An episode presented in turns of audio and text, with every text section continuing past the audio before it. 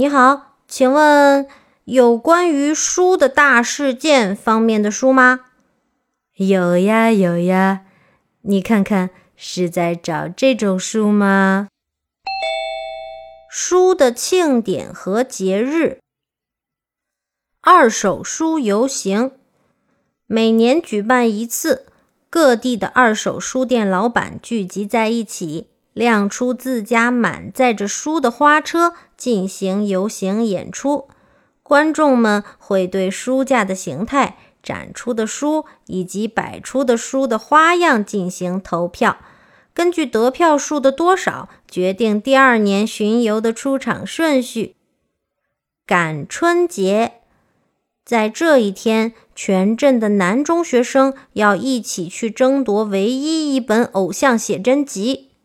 抢到手的人可以获得在自己家里保管这本书一整年的权利。读书大魔王日，现在的小孩子都不太喜欢看书，家长委员会为此非常担忧，于是举办了这个活动。至于通过这种方式督促孩子读书，究竟有没有效果呢？目前仍然众说纷纭。书店婚礼，安排一对喜欢书的新人在书店举办婚礼，用图书卷做份子钱。新郎新娘入场的时候是用推书的小推车推来的。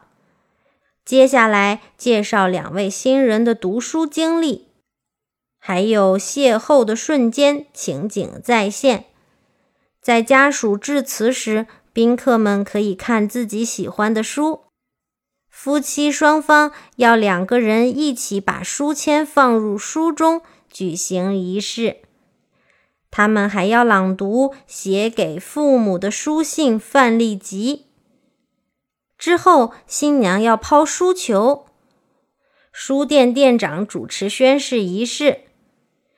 最后，新郎新娘要裹在书里退场。想象力大接力。某天，从二手书店买了一本书，这本书是什么年代的，用什么语言写的都不太清楚，但是感觉是本非常有趣的书。把这本书拿给许多人看，问他们。你觉得这本书讲了什么？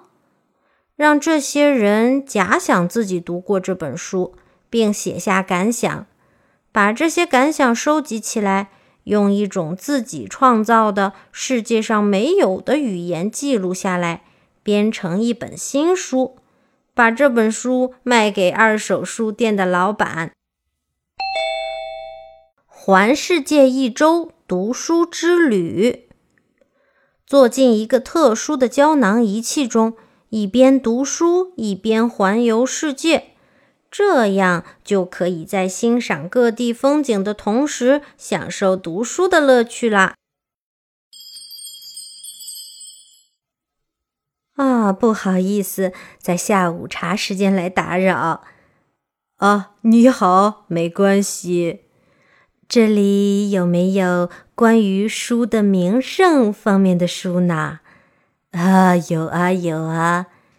瞧瞧，有你喜欢的吗？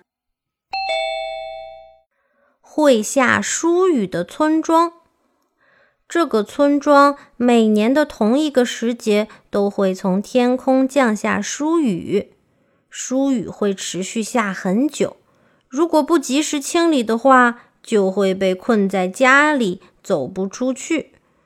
这些书有的被当作燃料，有的被当作房屋的材料，但大多数书都被运到村庄尽头的悬崖边扔掉。在悬崖的下面，一年又一年被扔下来的书形成了不同的书层：图鉴层、杂志层。口袋书层等等，这里的书可以随便拿，经常有从很远的地方来找书的人。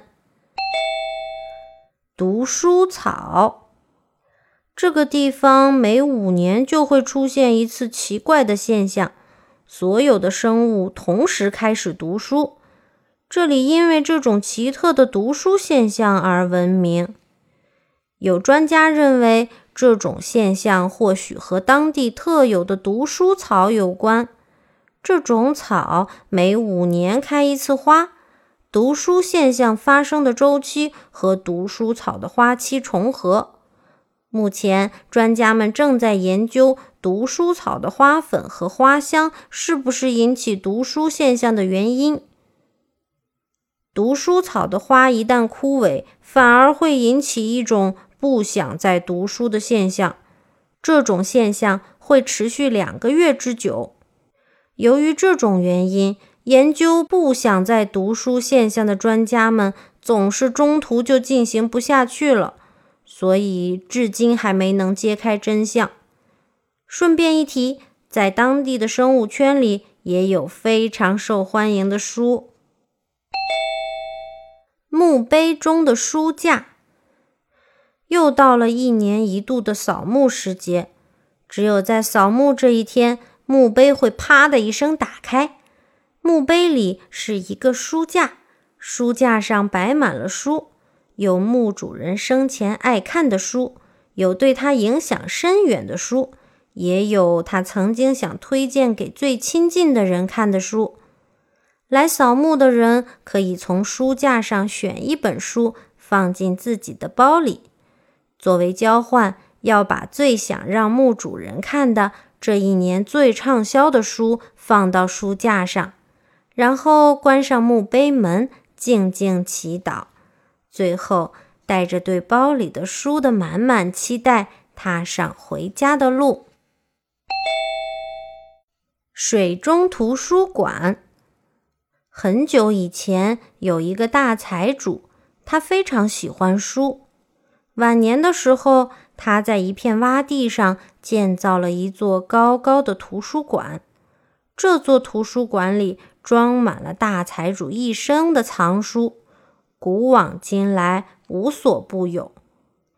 图书馆建成后，所有的楼梯和梯子都被拆走了。大财主死后，图书馆的四周涌出很多水来，而且水位不断的上涨。很多人都说，这或许就是大财主的心灵之泉。直到现在，仍有一部分人非常向往这座传奇水中图书馆。浸泡在水里的那些书已经没办法看了，上层书架的书因为拿不到，也不能看。每年水位都在不断上涨，什么时候才能拿到顶层书架上的书呢？当地人都在传播这个故事。他究竟把什么样的书？放在了顶层的书架上呢？请问，你好呀，欢迎光临。嗯，请问有关于书的传说这一类的书吗？有的哟，看看这些书有没有你满意的。书为什么都是四边形的？很久以前，书有各种各样的形状。有一位王子非常喜欢邻国的公主，但因为胆子小，不敢和公主说一句话。有一次在舞会上，公主主动和王子说了第一句话：“王子殿下的四边形扣子真漂亮。”公主称赞道。原来公主喜欢四边形的东西呀，王子想。为了让公主喜欢上自己，王子把身边以及王国里所有的东西都变成了四边形的。但是几年后，公主却和别的王子结婚了。那个王子的脸是圆形的。之后，王子的国家不断壮大。后来，世界上所有的书就都成了四边形的。为什么选择四边形呢？每当别人问起这个问题，王子就会随便找个理由搪塞过去，不肯说其中的真正缘由。书的诞生。首先，把纸张、文字、照片、图画等各种材料搅拌在一起，做成书柱。将书柱放在机器上旋转，切成薄片，把薄片叠起来，在一侧刷上浆糊，然后把对侧整齐切掉。最后包上书皮，大功告成。书的归宿，人们读过的书变得破破烂烂的书，最终都会被送到书籍回收中心，在那里，书会被分解成许多部分。在分解中心，故事会被继续分解成各种具体的情绪。各种各样的情绪会被撒到空中，放到街道上的各个角落，加进调味瓶，让它们再次融入社会。作者的情感会被送到专家选出的未来的作家那里。喜欢书的人们，